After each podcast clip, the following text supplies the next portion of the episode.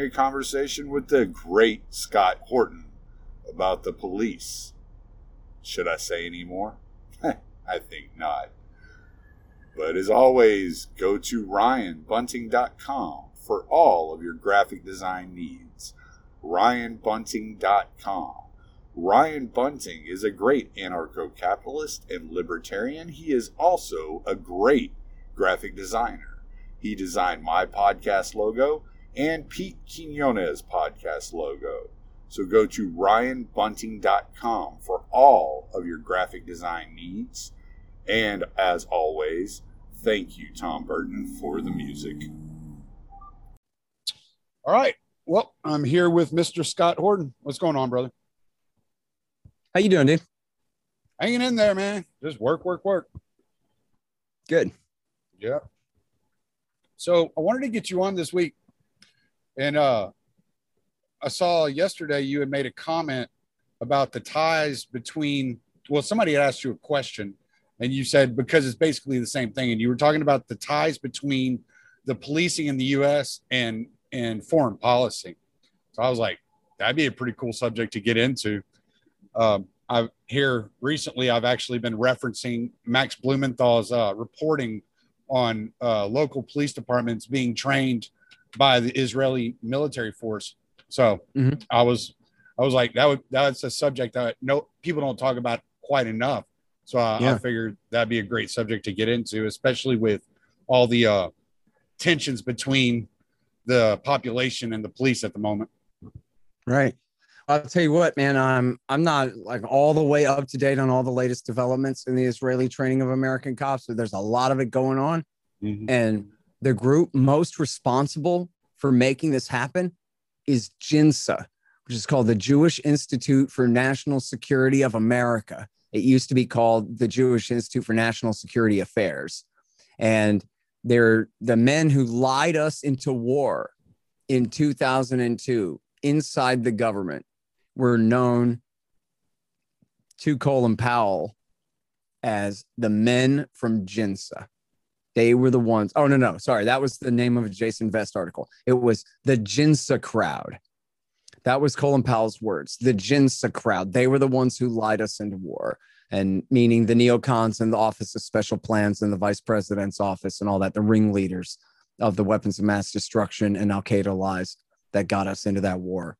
That's who they were. One of the more powerful Zionist think tanks in America, uh, right there up with the Washington Institute for Near East Policy and AEI and the Center for Security Policy and the Foundation for Defense of Democracies and the Foreign Policy Initiative and the Project for a New American Century, which is now thankfully defunct. But anyway, um, so um, they're the ones who do this, and essentially, it's just it's smart politics from the Zionist point of view is just to integrate as much of the American state with the Israeli one as possible and get the people who, after all, at the end of the day, are in charge of enforcing the law, the the brute fist of the state in this country, and to get them essentially to be pro-Israeli partisans. It's just another set of inroads for them.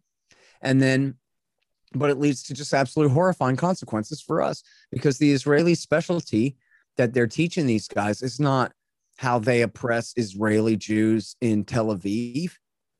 They're teaching them the methods that they use to oppress the Palestinians in the occupied territories. Right. And these are the policies that then they're training the Americans on. And the Americans, especially, you know, at the leader level, go home then and and turn these techniques and train uh, American cops on these techniques. And we're all absolutely the worst for it. You know, the American people, you, you see this all the time. This happened, you, you saw this one yesterday, right? The, another guy that they crushed to death, George Floyd style. I don't know if it was so much on his neck, but it was just on his back, but he's prone. So his chest can't expand, so he can't breathe. And they killed him. And then you look at the story, and the story was some busybody lady called the cops on this guy because he was weird and standing around somewhere. And you get the idea that, look, you know, in her head, she was calling Andy Griffith and Don Knotts right? She was calling some nice guys who, yeah, they're strong and armed if they have to be, but their job is to help people. Right. And that was who she thought she was calling because there's this cognitive dissonance in her head where she can't admit to herself that no, these guys are the most violent and destructive force in our society. And if I call the cops on this weird homeless guy, they might just murder him. In fact, there's a pretty good chance they will. Yeah. You know, and hell, I remember what 10 years ago now, there was an old friend of mine I saw on Facebook. Um, where I had been complaining over and over again. And the one that finally broke the, the straw that broke the camel's back for him was because, you know, I'm always posting these, say, this is your security force. And I'm doing something horrible, right? Right. And it was the, the lady had called the cops because the neighbor kid's stereo was too loud on a Friday night. They had a party going on on a Friday night. The next door neighbor called the cops on a noise complaint. The cops come and kill the kid, mm-hmm. Shoot him to death oh, whoops. I mean, he made a furtive movement. I thought he had something in his hand or something. And then this was after, you know, this is after a hundred of these. Right. And then I saw this guy told me, he goes, you know, I, I almost called the police on my neighbors tonight because they're so damn loud over there. But then I thought about Scott Horton and all of those things he keeps posting about cops killing people. And I decided, you know what? I'm not, it's not worth it to take that risk. Right. right? But like, so if you, but if you don't have a me in your life to tell you that, listen, man, Andy Griffith is dead. Okay. This isn't the USA. This is the homeland, and you're mm-hmm. not free, and the cops are not your friends. Okay. People don't, they, they won't accept it. They won't accept it. It's just like joining the army to go off and fight the Nazis, even though you know the Nazis were defeated generations ago and that that's not who the enemy is anymore. Mm-hmm. And yet, you still, when you join the Marines, you go as though you're fighting a legitimate enemy, not acting as an Imperial stormtrooper on somebody else's land. Right. Even though you know that's what's going on, there's just this huge dichotomy in the way it's perceived, right? Mm-hmm. So every day you see on Facebook, boy, they killed another one, huh? They killed another one. Oh, well, I have a problem. 911, help me, please. In fact, the guy that they killed the other day was on the phone with 911. And the cop thought he was holding a gun to his head. And so he shot him seven times in the chest. but why did the guy, why was the guy on the phone? He called the cops because he wanted the cops to come and arrest his brother for keeping his gun in his car from him. And, and he and he's threatening to kill his brother on the phone. I'm gonna kill him. You guys better come over here. It's like, so this guy is, he's guilty of felony stupidity. No question about that. You know, saying the things he's saying on the phone. But he did tell the dispatcher, she asked him, You have a gun? And he said, Yes. And she goes, Do you have it on you? And he says, No. Yeah. It's in the house. That was why he's mad. His brother wouldn't give it to him. Yeah. It was part of it. So, but through the telephone game, that part of the conversation wasn't clear to the cop who arrived. All he knew was somebody said gun. Right. And then he sees the guy still on the phone with 911 and blows him away because he assumes it's a gun in his hand. That's it was cool. nighttime. Anyway, bad call. Yeah. But just the point being, like, how ignorant is this guy? He called the Gestapo on himself. Mm-hmm. It's not Andy Griffith is going to come and help you. It's some right. guy, whether he's been trained by the Israelis or not, he's been trained to believe that you are an enemy and you are trying to kill him and that his job is not to protect your rights and your life. His job is to come home to make it home to his life and family tonight. Right. As though his job isn't being a security guard and yeah. putting himself at risk on behalf of other people. You know? Yeah, well, yeah, that's that's a great point because I remember I got into a conversation with a retired police officer after the Daniel Shaver shooting, which to me mm-hmm still stands out as the most egregious just execution of of a human being by the police and uh, I really I just can't watch those videos ever since I saw that one. I was just like I, I can't oh, I can't do it anymore. And um, this guy says, "Well, you never know what the combatant is going for, or or or whether you always need to know where the combatant's hands are." That's what it was. And I was like, "Combatant? The kid was on his fucking knees begging for his goddamn life. He's not a combatant. He's a fucking. Yeah, and that's not the rule. That's not the law. That as soon as you lose sight of someone's hand, that you can kill them because of what might could be in it. No, right.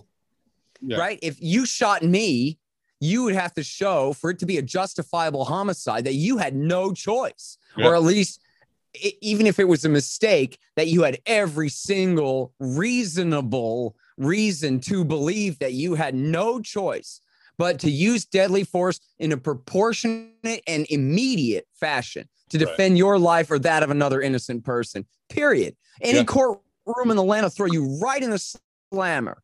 You're not allowed to kill people unless you have to. Not, mm-hmm. oh, when I couldn't see where his hand was for a second. That's not the law. And think about, you know, in the old West draw thing. The whole thing is you could go to jail for murder if you just shoot a guy. Mm-hmm. You got to be able to say he was drawing his gun and pointing it at me. Now it's a threat. Mm-hmm. So whoever goes for it first, you better win. And then you better be able to say, well, he drew first, but I just shot him first. Right. Right. But that's the legality there in those duels. It's not just let's meet in the middle of the street and murder each other. It's let's meet in the middle of the street in a way where the survivor has a pretext to say that he was defending himself right against an actual gun not a hypothetical possible one and you know what they've done with this it's the judges have made all this crap up and because they are co-conspirators and accessories to murder and what they have said essentially is they've bought the line that if a cop says furtive then that's good enough mm-hmm. or if the cop says waistband yeah. And that was their excuse for murdering Daniel Shaver. Right. Was he was crawling, they, they were forcing him to army crawl down the hallway. And of course, his pants were coming down. Mm-hmm. And being, you know, buzzed and terrified for his life, these people screaming at him, pointing these rifles at him, he reached back to pull up his pants. Mm-hmm. And they went, Oh, look, my technicality has been fulfilled, right? Not now I have to shoot, now I can. Mm-hmm. Now I can. Ooh, look, waistband, mm-hmm. furtive, pow, pow, pow, and light him up. Right. And, you know, after Ferguson, when they murdered Mike Brown, um, who did have his hands up and was murdered in cold blood by that coward cop, uh, don't you love the way right where say even Eric Holder said it was a good shoot? Like because Eric Holder has black solidarity with Mike Brown, that he's going to choose his black solidarity and uh, over his police solidarity. Give me a break. I saw the white repairman from another neighborhood who was there live on CNN say he saw what happened. He ran away. The cop was shooting at him and missing but still shooting. And so he gave up. He stopped running and he turned around and he went, Whoa, whoa, whoa, okay, don't shoot. Right. And then the cops shot him again and killed him.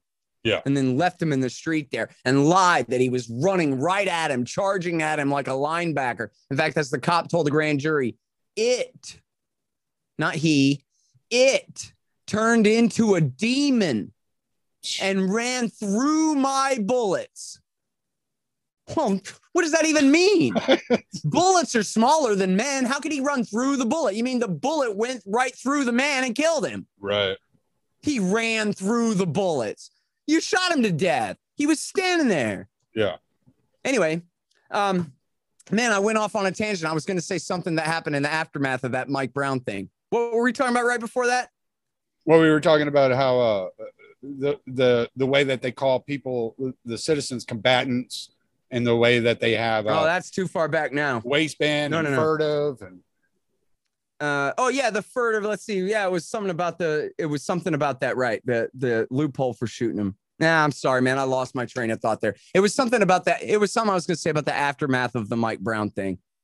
Um, nah, I'm sorry. I do no, that that's, sometimes. That's all right. Well, what I think is so incredible, and I don't, I don't know. Uh, I haven't seen anybody doing a lot of work on this, but you, as you said, not every, not all the cops are being trained by Israeli uh, military, but it's like the the culture has penetrated to such mm-hmm. an extent that I mean, you know, you'll see him say things like on Facebook where you know my gang is tough, tougher than your gang or some shit like that, and you're like. Yeah.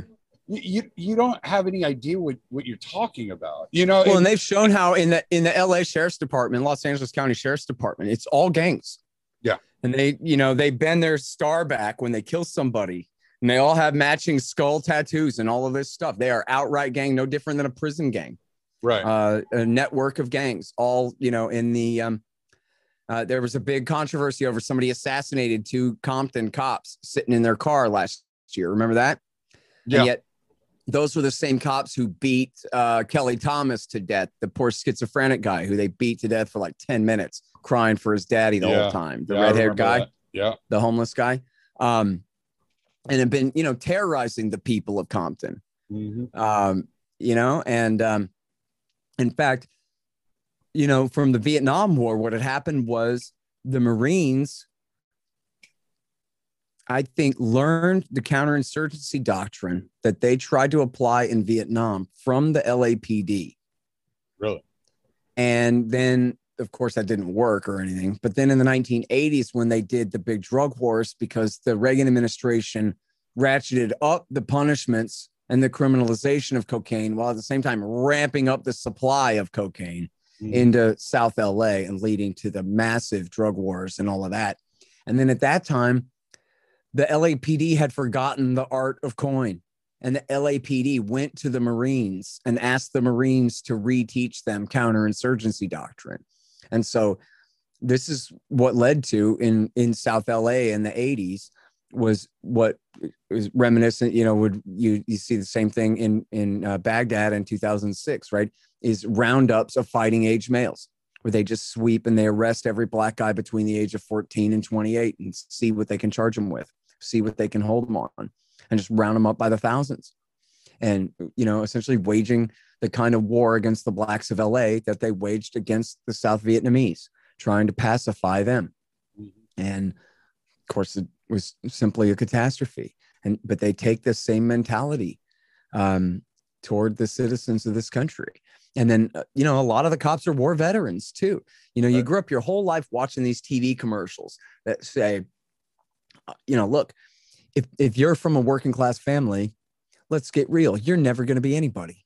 Right. And the only way that you are going to be anybody is if you join the military first. And once you join the military first, we'll teach you how to get up at 6 a.m. and how to, you know, uh, be a fully responsible, functioning adult. You make your transition to manhood in the military. You learn professionalism. And then when you get out, you could be a helicopter repairman. Or when you get out, you could be a mechanic or you could be a firefighter or something like this. But then the reality is that's really not right and all the technology in the military is not really compatible with civilian technology. So you could be a, helica- a helicopter repairman in the military, and it's not going to do you a damn bit of good down at the local airfield. Right. It's not going to get you that job at all, right? And then, of course, the vast bulk of the army is the infantry, anyway, mm-hmm. right? And so then, what job skills are they learning?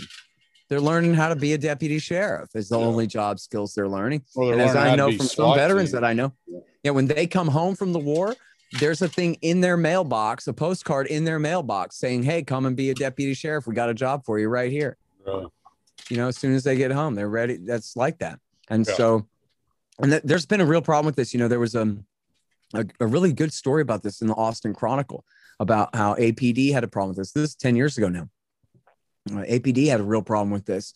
And one example was a cop was chasing a guy on a burglary charge, I think, chased him into the HEB parking lot and I forget the guy ran into the HEB or maybe ran past the front door. Oh, that's the grocery store around Central Texas. If you're not a Texan, sorry. Um, and uh, and he he uh, the cop just started shooting wildly at the guy through the parking lot, and he ended up shooting through the back window of this lady's Dodge Caravan minivan and through the car seat of her baby's car seat.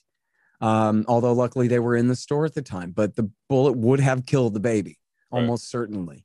And then the cop himself was like, Whoa, man, what am I doing? Holy crap, I got carried away there. It's like I was back in Iraq. And then, like, he fessed up and resigned from the force. And was like, I don't even think they fired him. They would have protected him, right? But he was like, Whoa, I shouldn't be doing this. I'm not in the right frame right. of mind to be doing this, man. Right. Because the the people of East Austin, even ooh, East Austin, where everybody's poor and brown and therefore an armed felon waiting to get you. Um, even they are at worst suspects to be protected, right. not enemies to be destroyed. Right. And this guy just got back from a war, him and a lot of other ones like him. And I think you see this a lot. In fact, there's video that came out. They finally released the video last night of these cops that killed this Mexican guy on Wickersham Drive there uh, in January. And the cop just totally panics. The guy's reaching in the back seat to check on his infant, his two month old baby. After the cop already shot the, the first cop was road raging and shot him and his girlfriend. And then he's like probably in shock. He's like walking around bleeding and he's ignoring their commands. They're telling him halt, halt, halt, or whatever, and in Spanish. But he just walks around, opens the back door of the car, and he reaches in the car to check on his his little baby. And the cop just shot him 10 times for reaching in the car. Like your buddy says, well, gee, you have to have sight of the combatant's hands at all time. Otherwise, you just get to pretend that he right. must be holding a gun. Right. He doesn't have to even you don't even have to see it in his hand, much less see him point it at you. If he reaches into the car, go ahead and kill him. Yep. Is apparently the law of the land in Texas, even though it's not. That's not the law, but they'll let him get away with it again and again and again and again. And really, the only time there's accountability for stuff like this is if the guy outright screams the N word as he's killing somebody. Then the Justice Department will go, aha, see, this was a violation of his civil rights. Right. You didn't just kill him, but you you have this otherly, you know, expressed private racial hatred motive for doing what you did. Mm-hmm. But essentially, other than that, get out of jail free. Right. You know? Yeah, well, and that's and, the that's the real crux of the problem, man. Aside from the militarization and the foreign policy and all that, the militarization, we, we could talk about all of the military equipment, the rifles and the armored personnel carriers and all of the SWAT gear. I mean, I've I've had infantry. I'm sure you've seen this. This must be your experience too, where actual guys who've been in the wars like to make fun of the cops and go, man, I've, I've had people. I, there's a guy that follows me on Twitter said, Man, I was a Green Beret in Iraq War II, and I never wore that much kit in my life, man, ever. You know, like these guys are, they're dressed up, they they're LARPing worse than the militia guys. You mm-hmm. know what I mm-hmm. mean? They're just mm-hmm. they're dressed up like full, like they're special operations forces in gear. The special ops forces don't wear that much crap. Right. You know, what are you doing, guys? And they and they laugh at them and mock them for it. Um, but all that surplus from the terror war.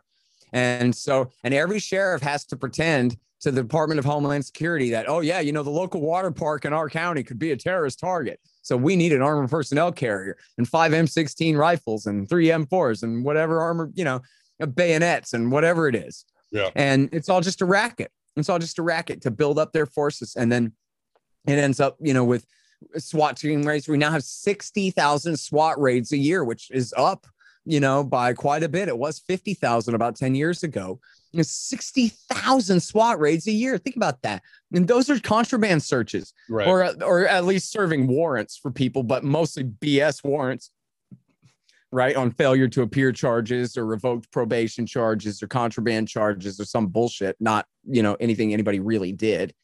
And yet they rate them like it's special operations forces.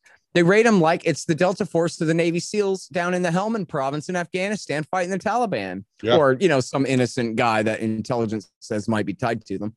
Um, and then was the accountability. And this is I like to talk about this all the time. Everybody needs to read this. It's the best explanation of this I've done ever heard, and I've seen. I've read a bunch about this, and I never found anything like this that explains it this way. It's called Tamir Rice's basically reasonable murder. And Tamir Rice, you remember, was a 12 year old boy with a gun, uh, with a toy gun. Yeah. That they shot at the park. The cop jumps out of the passenger window or passenger side door and goes, drop it, drop it, pow, pow, pow, pow, pow, and kills him. And kid has no chance to even reach for it to drop it. Mm-hmm. And he just blows him away. 12 year old boy. And then, not to mention at 12 years old, you probably don't think you're the one being screamed at. Yeah, sure. And this goes this goes for innocent people all over the place. Same thing with the guy with the phone. The Mhm. cop, all he knows is there's a bright light in his eyes, right? And the cop is screaming, "Drop it, drop it." Well, drop or drop the gun, drop the gun, but he doesn't have a gun. He's holding a phone. Right. Drop the gun, drop the gun. Get down. Show me your hands. Wait, what? Get down, drop the gun, show you my hands. And the guy probably doesn't even know he's the one being screamed at. Right. He's just confused. Who's Mhm. got the gun? Yeah. Next thing you know, he's shot. Same thing here. In fact, let me get back to Tamir Rice's basically reasonable murder in a minute. Yeah. There was one around here that got me so bad at back, I don't know, 10 years ago now, I guess, again. Um, old man in north uh, east Austin, Texas, I guess out in Hutto. Um, he thinks there's a burglar. I don't know if there even ever was a burglar. He thinks there's a burglar. So he calls the deputy, calls the sheriff's department.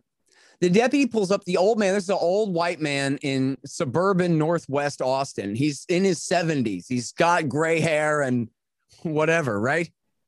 If if you pulled up, Tommy, if you or anybody you know pulled up, you would presume that this guy is the homeowner Right. who called the cops. He's a 70 something year old man who didn't the dispatcher told, tell you it was an old man on the phone or anything? Mhm. The deputy gets out of the car. He sees the old man standing in the driveway with a pistol in his hand and goes, Drop it, drop it, bang, bang, bang, bang, bang, and kills him. And of course, the old man must have been thinking, Who are you screaming at? Right. Is he behind me or something? Yeah. Because obviously he is the old white guy homeowner here. I'm not saying that the criminal was definitely black or anything like that, but I'm just saying this is an old man with a gun in his hand.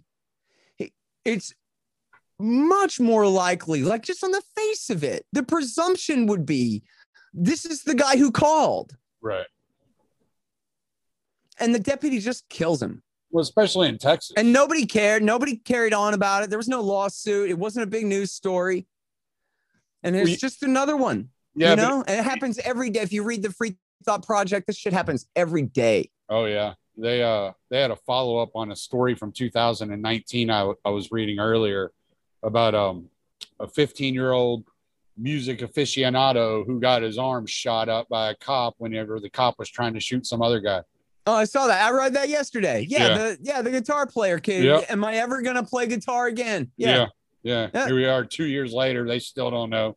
Multiple surgeries on his arm, on his left arm. Yeah.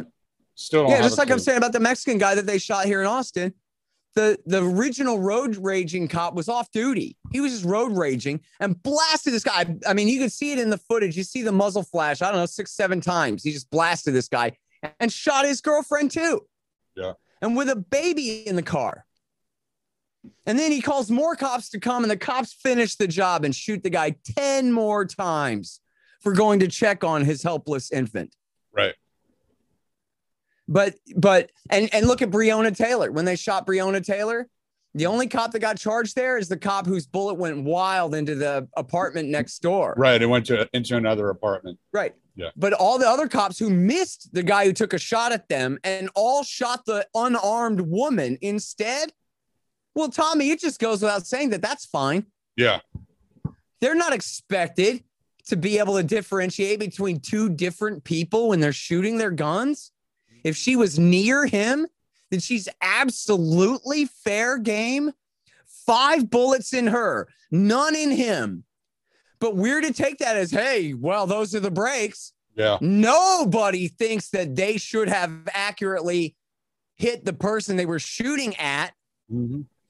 And never mind the fact, of course, that they were breaking in the house in the middle of the night. Right. And that, and never mind the fact that they were the aggressors. No, they had the right to be the aggressors. And that means when he defends himself, that means he's the aggressor.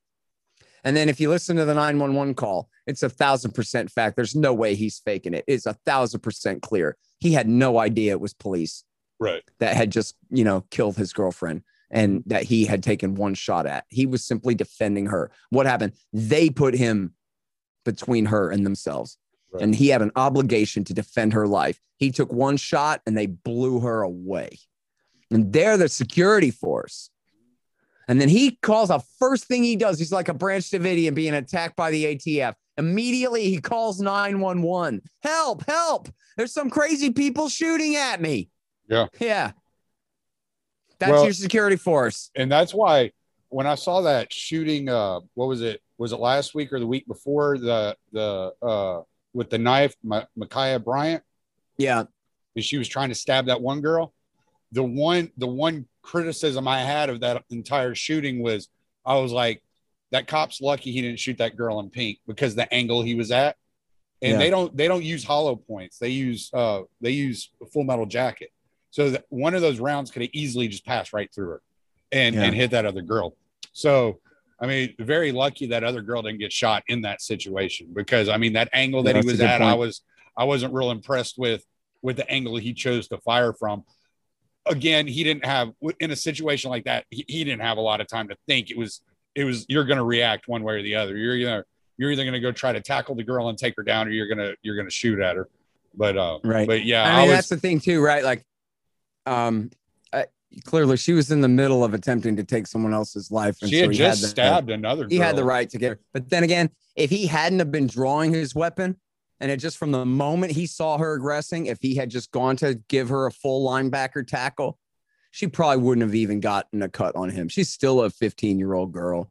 He yeah, could have probably well, just slugged the shit out of her before she even got to the girl in pink. Well, yeah, he, he was drawing his weapon instead of going for hand to hand combat. Right. Yeah. And you know started... what? Yeah, she did have a knife. I'm not saying he was necessarily obligated, but it's sort of like you're saying he already had made his choice to draw his weapon right. instead of fighting her. Right. right. Yeah. Yeah. So, well, but and, if he hadn't and, done that, if he had just immediately closed on her and given her a good Muay Thai kick to the head, he might have knocked her right the hell out, and it wouldn't. She wouldn't have even had a chance to get to the girl in pink. You know. I don't, I don't think they're trained that well.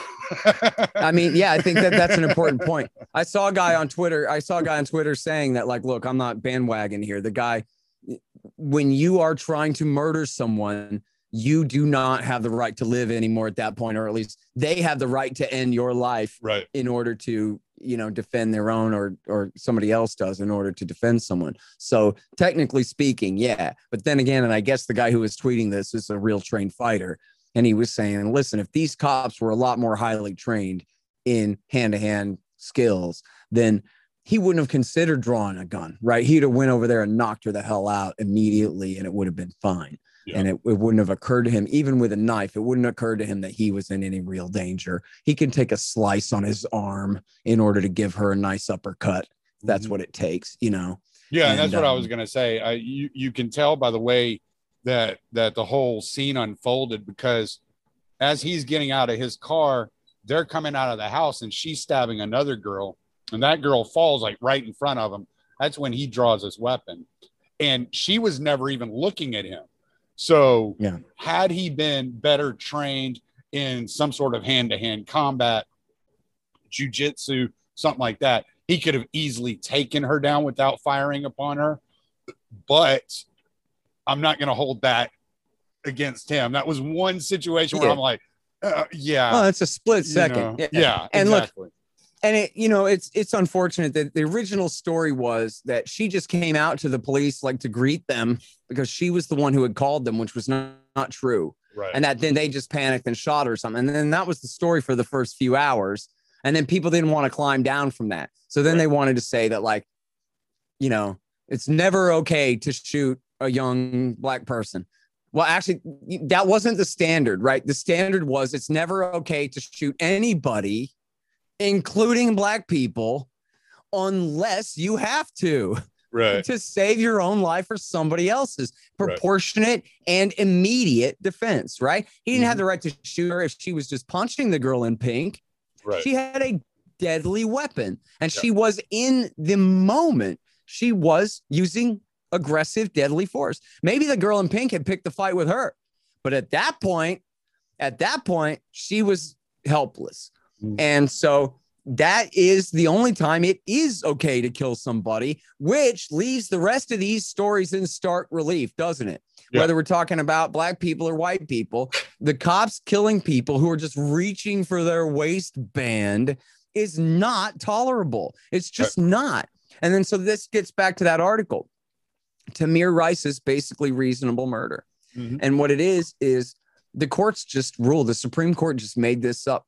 And it's not qualified immunity and the civil immunity. That's a whole other separate thing that the courts made up to protect the cops, too. It right. wasn't the law, it wasn't the legislatures, it was the courts who invented that. But they also invented a de facto criminal immunity. They don't call it that, but they raised the bar so high for what it takes to convict a cop for committing a felony, uh, uh, killing someone, or anything else that essentially it's impossible to convict them. In fact, um, you might have seen where Dave Smith said that he thought Chauvin was going to get off until he saw that the police trainer threw him under the bus.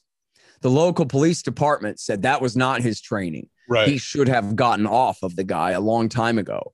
And then that's the conviction, right? That's the bar because the court made this up. It's not the law, it's the courts. The as as conservatives say when they disagree, liberal activist judges legislating from the bench invented this crap where reasonable is the only restriction on them killing you, not you have to and have no choice, but it has to be reasonable. Mm-hmm. And for it to be reasonable, all the cop had to do was feel fear. Not a certain amount of fear, not a certain kind of fear, just fear. Yeah. And uh, the only way for the jury to know whether it was reasonable or not for the cop to feel fear is not for them to use their own sense after hearing the facts of the case. No, it's after they hear police, defense, expert witnesses say that that's what I would have done too. And any cop who's been trained as a cop would know to be afraid at this moment is when the fear should kick in. And at this point, that's where any one of us would have done the same thing. And of course, virtually any cop can get another cop to say that on the stand for him. And then the courts again have ruled in, in the third or fourth decision down the chain, the judge will instruct the jurors. It isn't up to you to decide what's reasonable. It's up to you to decide whether you heard testimony that said that this was reasonable or not. And from someone who is an expert qualified to have that opinion, unlike yourself. Yeah. So, in other words, a cop can murder anyone as long as he can find another cop to say that's what I would have done too. Mm-hmm. And then so these charges don't even get brought, they just don't even get charged. Mm-hmm. The DAs bring them before the grand jury, which a DA can just indict somebody with a stroke of a pen, right? But instead, they bring them before the grand jury and then they hide behind the grand jury and they go, Look, grand jury, I don't really want to prosecute this guy. I don't really think I could convict him. I mean, mm-hmm. you don't want to indict someone that I don't think I can convict. I mean, he's going to use the magic word furtive and waistband and then my case get laughed right out of court. So let's just no bill it, huh? What do you think? Yep. And then the grand jury agrees that, yeah, let's just no bill it. And then it goes nowhere. Right. And this happens over and over. And again, read the Free Thought Project.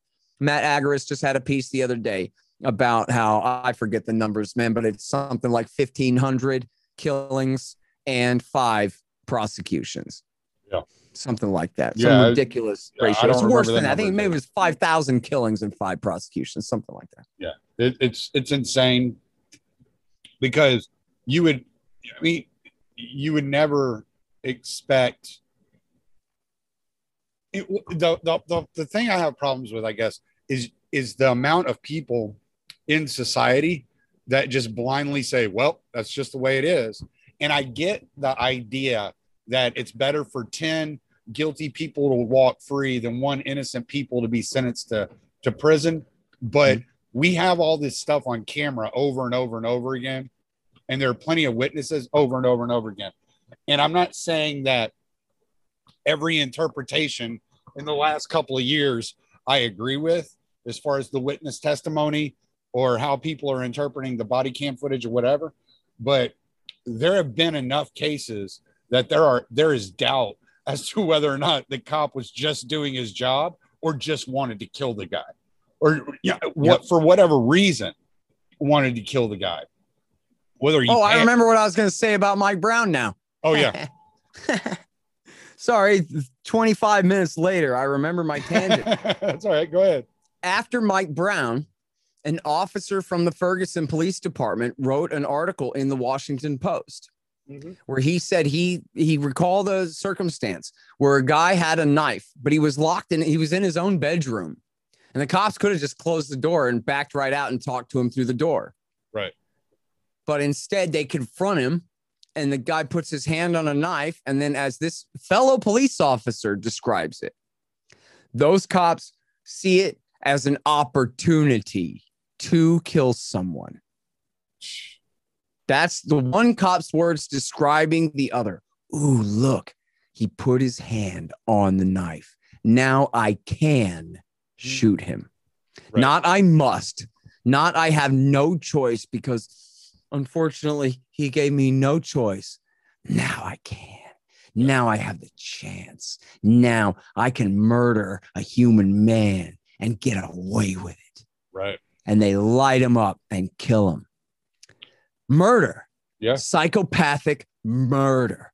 And there's and something the job. And that's the that's the one cop writing about his comrades on the Ferguson police force. Yeah. Well, and there's they're no different than the NKVD. Right. You know, yeah. they are uh, the Gestapo. there's something to be said about the psychological game that these cops engage in when they put on all that armor and all that gear. You That's know, right. it, it, they're going into combat. That's how they're dressed. That's the that's yeah. the the the vibe they give off. They're not yep. trying to keep the peace or serve the public.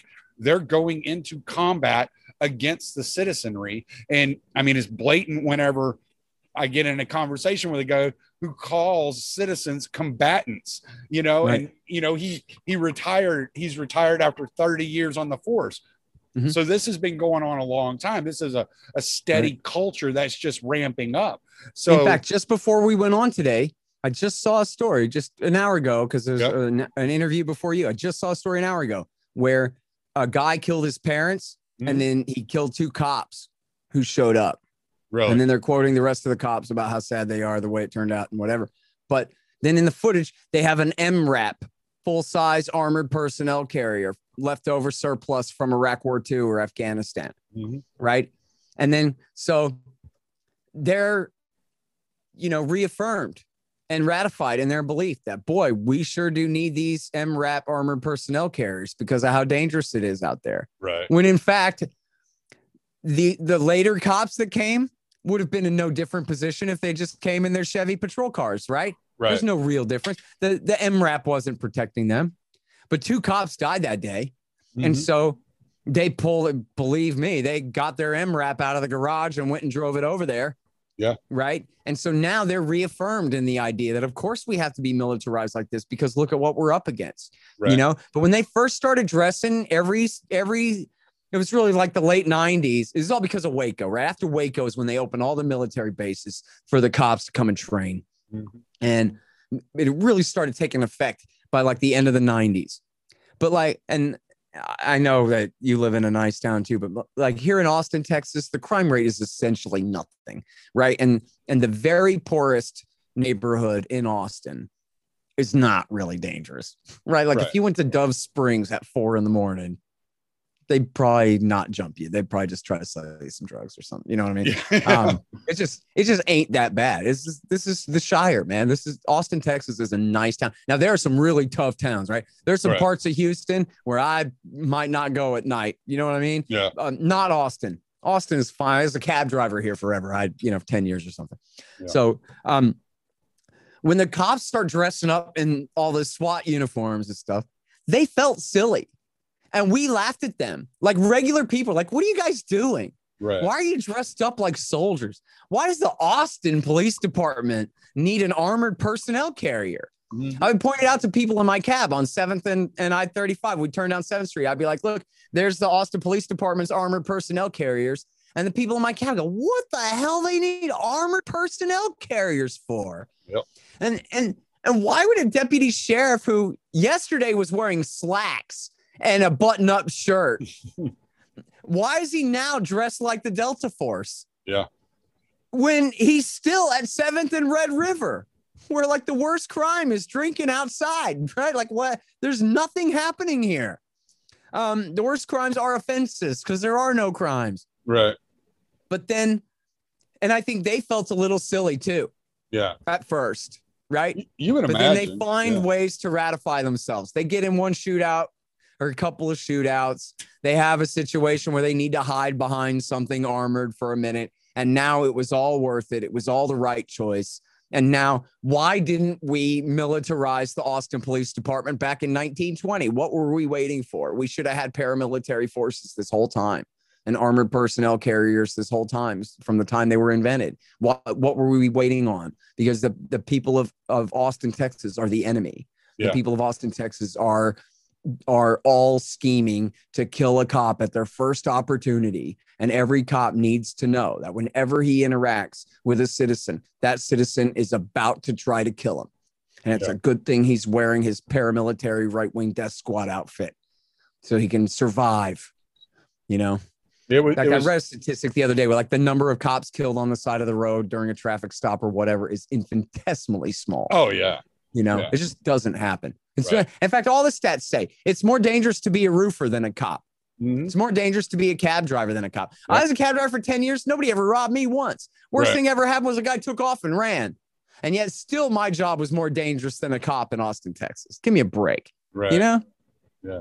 And I was a roofer before that. So that makes me twice as tough as any cop. there you go. I was uh I was at the store the other day down there by the house, and we don't have a city police, but every once in a while the county cops come through, and there was one at the convenience store, and I walk in there. I mean, and because of where I live, it's so country, and you know, they they still dress like they're in the '80s, you know, and uh, so I walk in there, and he looks at me and he goes, "What's up, sir?" I was just like, "What's going on, man? like, hey, how are you? Like, go on about your business. Please leave me alone. I got my dog with me. Don't go shoot him." Um, you Yeah. know, but Hey man, I'm sorry to interrupt, but have you ever seen the, the clips of this guy on YouTube who goes up and harasses cops?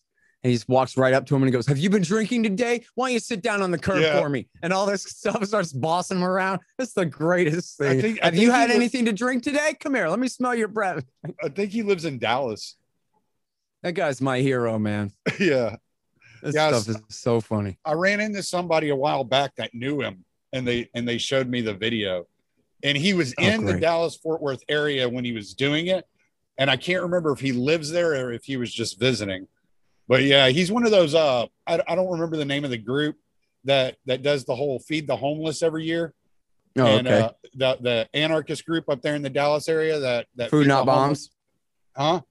Is it food not bombs? No, it's the, it's the guys that that go go out armed and feed the homeless. Oh, and the reason they do it armed is because it's illegal to feed the homeless up there without a permit. So they just go up there and they just walk around with, you know, uh, with guns and feed the homeless, and the cops just kind of watch them like, all right, like what are we gonna do? Texans, man. Yeah. So, but I can't That's remember the name of the group, but I, I used to know a guy who was involved with it. But Man.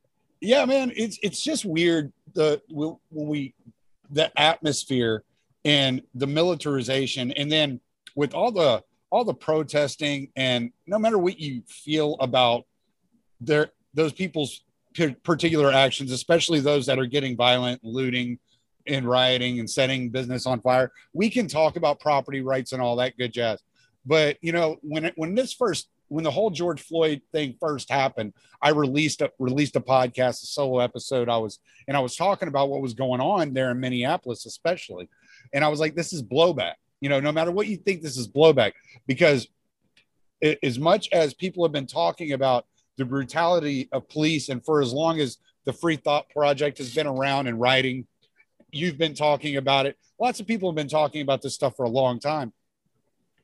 There's no changes. There's no any any of the reforms that come down the pike don't do any good, right?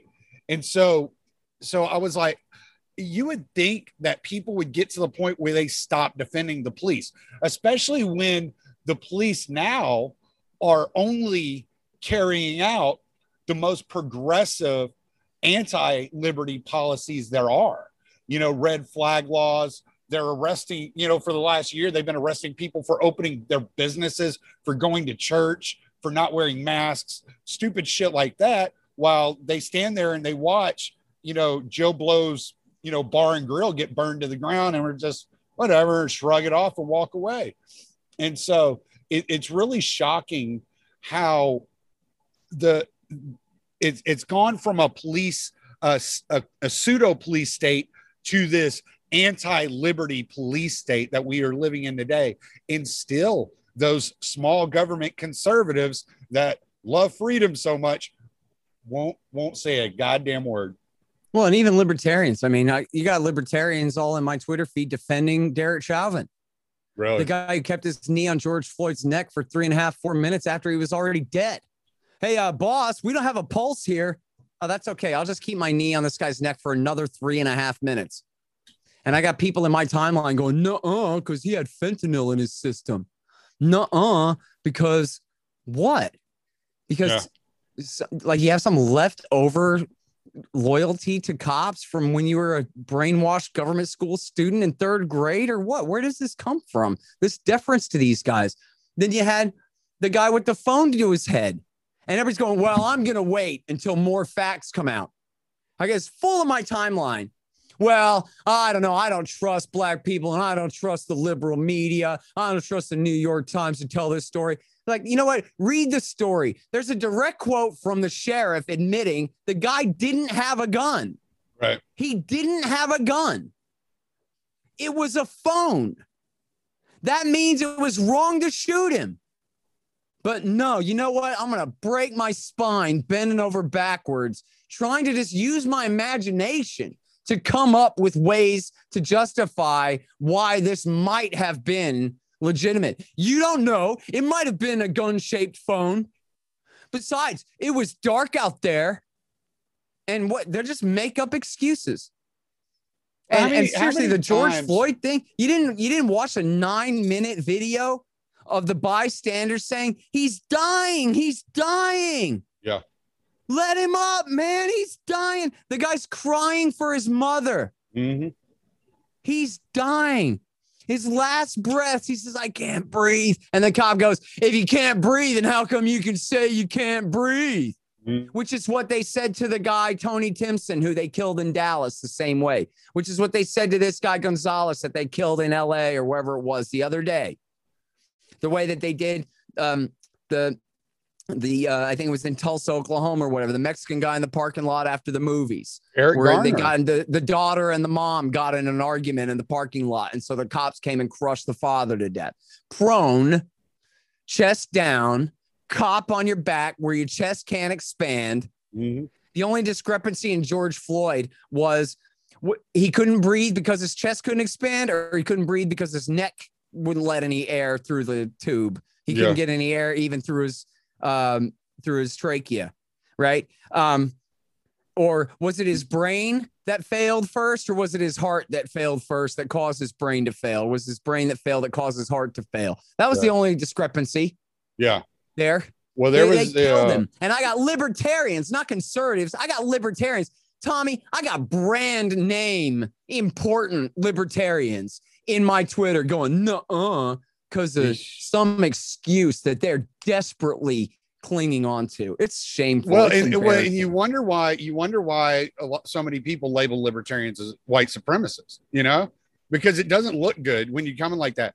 Now, I have my own thoughts about the whole Chauvin thing and why it came out the way it came out and yada yada yada. But I'm not going to shed any damn tears over fucking Chauvin.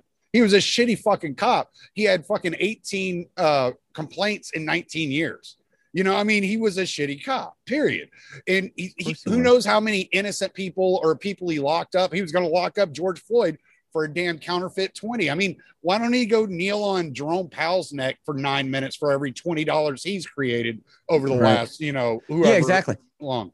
So yeah, how much so how much money did the bad. Fed create the same day that he tried to pass that 20? Exactly, you know? exactly. So I don't feel bad for Derek Chauvin. Now, like I have my opinions of why the verdict came out, why it came out, but whatever. I don't care. It is what it is. Well, he killed know? him, dude. Yeah. He killed him. Listen, three experts said the guy died of suffocation. Okay. He didn't die of fentanyl. He yeah. was eating fentanyl all day, every day. He died because right. the cop crushed the breath out of him. Right. And that's fine. No more excuses saying, for this shit. Yeah, no, what I'm saying is they normally wouldn't have found him guilty. is what I'm saying. Oh, like, oh, like, yeah. the, no, that's like, true. like, like, but only because, Dallas, yeah, because like politics would have protected so, him. Right. Yeah. So I have my, I have my ideas of why it came down the way it came down. But the fact of the matter is that doesn't even matter. I mean, it's not, it's not important. I don't feel bad for the guy. And then you look well, at Eric. I think the answer is it's because of the riots, right? Isn't well, that why he was charged? He was charged because they burned down half the town and they threatened to burn down the other half. Well, that and then they had like just like they did around the White House, they had like they had they had cops standing there with with uh M M4s, you know, standing around the, the courthouse. They had it all barbed wire off and chain link fence all, all around it. It looked like a damn war zone. So yeah, I mean, yeah. if you're a jury going into that, right? Like yeah, if you're a jury yeah. juror going into that every day, you're going to be like, "Fuck, I better do something about this shit." You know what I'm saying? So you know, right. like. But anyway, I mean, it, it's important context though that he was guilty, and so they were essentially, if anything, intimidated into doing the right thing. It's not like right. he sh- should have skated; it's that he would have skated. Right.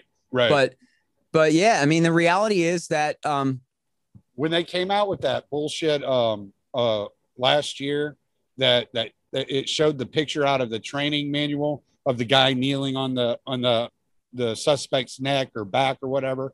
When they came out with that mm-hmm. last year and said it was part of his training, I was certain he was going to get off. I was like, oh, there's there's no way he's going to be held accountable for any of this because he was trained to do that. And then we've seen, like you said, other people die in very similar circumstances. So we know that they are there. This is a trained thing that some cops are trained to do it's that particular whether he was or wasn't it needs to be stopped that that needs to be not used anymore period that has killed right. so many people over the years and again like you said with the i can't breathe i can't breathe and they're like well why are you talking i mean that same thing they said about eric garner remember when right. after eric garner died the yep. nypd came out wearing shirts that says i can breathe you right. know so right. by the way did you did you see in in Dave Smith's great interview with Joe Rogan the other day?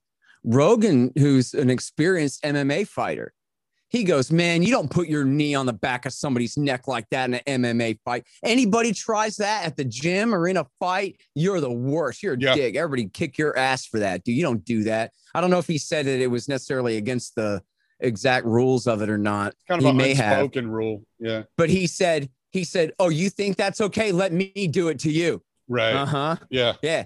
Joe Rogan with his, you know, 250 pounds of muscle on your neck and see if you like that, Mister. Talk a lot of shit. Yeah, and the right. answer is, yeah, no. Yeah. And in fact, that Crowder, the, the right wing podcaster guy, Crowder, that everybody made the meme out of him, changed my mind.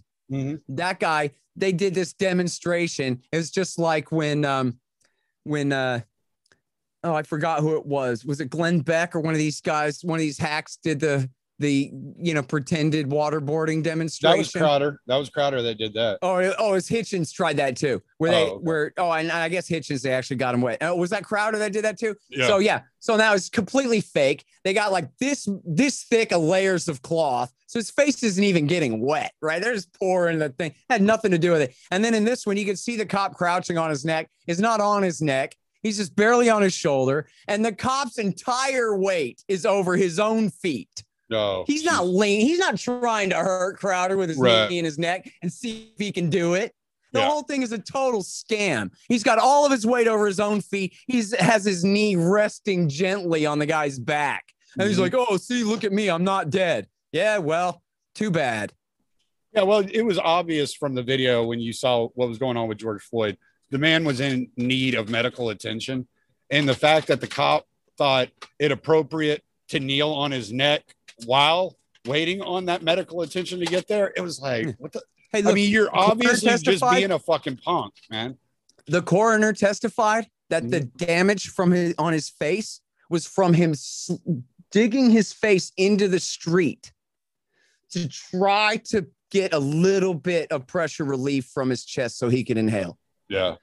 That he's got a neck, he's got a knee in his neck. He's smashing his own face into the street as hard as he can to try to get the slightest little bit of air. To arch That's up. murder. Yeah. Murder too. Yeah. And let him get murdered in prison too. Fuck him, dude. He'll that cop deserves in, the worst of what he has coming to him. He'll never be in general population. They won't let it happen.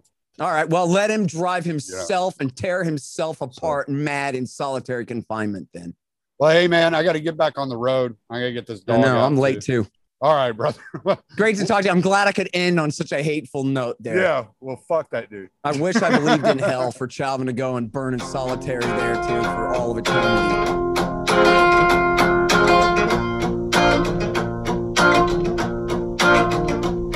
If you're gonna play this game of pick and choose, well, it's a game that was made for you to lose.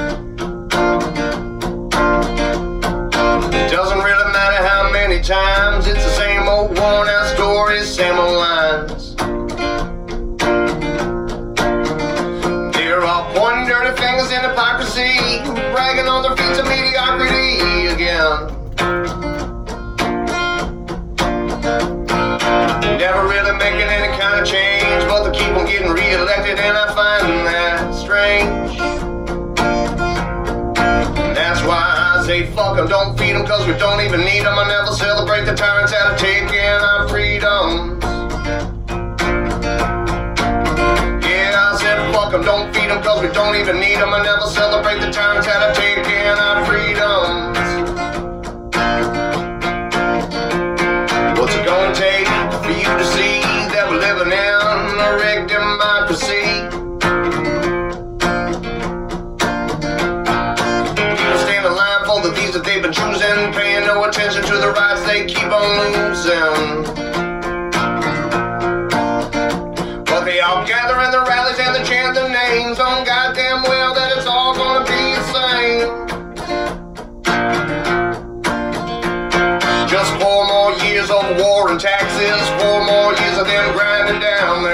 their axes. say fuck them, don't feed them cause we don't even need them. I never celebrate the tyrants that are taking our freedom. Yeah, fuck them, don't feed them cause we don't even need them. I never celebrate the tyrants that are taking